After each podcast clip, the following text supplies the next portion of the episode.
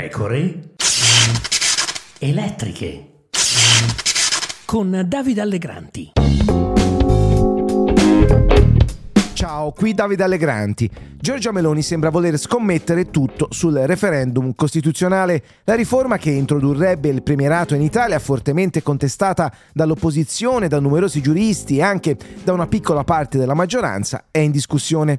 Per ora se ne parla soprattutto sui giornali e se l'obiettivo della Presidente del Consiglio era anche avviare un dibattito che distogliesse l'attenzione dai problemi della maggioranza, tra legge di bilancio e desideri più o meno inespressi degli alleati in vista delle elezioni europee, beh, si potrebbe dire che lo scopo è stato raggiunto. Insieme alle giuste considerazioni di eminenti giuristi su ciò che non torna o torna poco nella riforma, ci sono però anche cogenti questioni politiche. Una riguarda proprio Giorgia Meloni. Che cosa farebbe la Presidente del Consiglio in caso di sconfitta? Le opposizioni si sono già lanciate all'assalto spiegando che la leader di Fratelli d'Italia si dovrebbe dimettere se perdesse il referendum. Il precedente di Matteo Renzi, evocato in questi giorni, appare assai differente.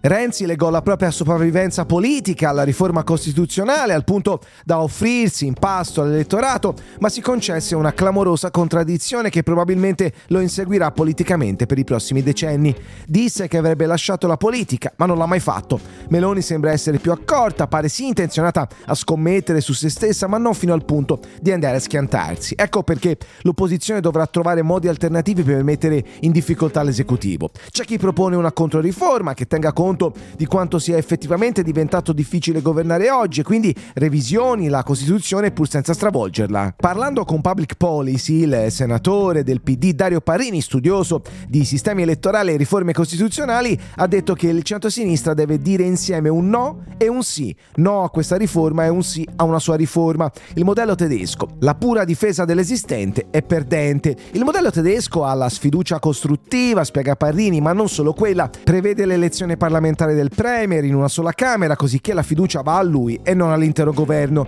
Il Premier ha il potere di proporre al capo dello Stato la nomina e la revoca dei ministri e lo scioglimento in caso di sconfitta su un voto fiduciario. Il modello tedesco inoltre prevede il superamento del bicameralismo perfetto in direzione di un bicameralismo differenziato. Ha una legge sui partiti degna di questo nome, con disciplina pubblica della loro democrazia interna. È previsto anche il finanziamento pubblico, ha una legge elettorale sufficientemente selettiva e pro-governabilità. Porta cioè il Premier a governi più stabili e solidi senza uscire dalla forma di governo parlamentare, dice ancora Parrini. Il progetto dell'attuale governo è invece la liquidazione della forma di governo parlamentare per realizzare una sorta di presidenzialismo di fatto o cripto-presidenzialismo che nessuna repubblica parlamentare al mondo utilizza, dice ancora Parrini. Per questo insomma il centro-sinistra dovrebbe farsi portatore di un'idea di riforma alternativa a quella di Meloni che dalla sua ha un vantaggio rispetto ad alcuni suoi predecessori in fondo non suscita, almeno per ora, odi inenarrabili che la travolgano anche al di là del merito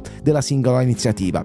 Senz'altro un vantaggio che potrebbe essere speso per vincere la battaglia referendaria. Viene però da chiedersi al PD, conviene davvero infilarsi in questa battaglia sulla modifica della Costituzione, anche solo per proporre soluzioni alternative più costituzionalmente corrette? O forse, visto che ha molti altri problemi, non gli converrebbe starsene alla larga e occuparsi proprio d'altro, ma proprio, proprio d'altro? Ciao, a domani!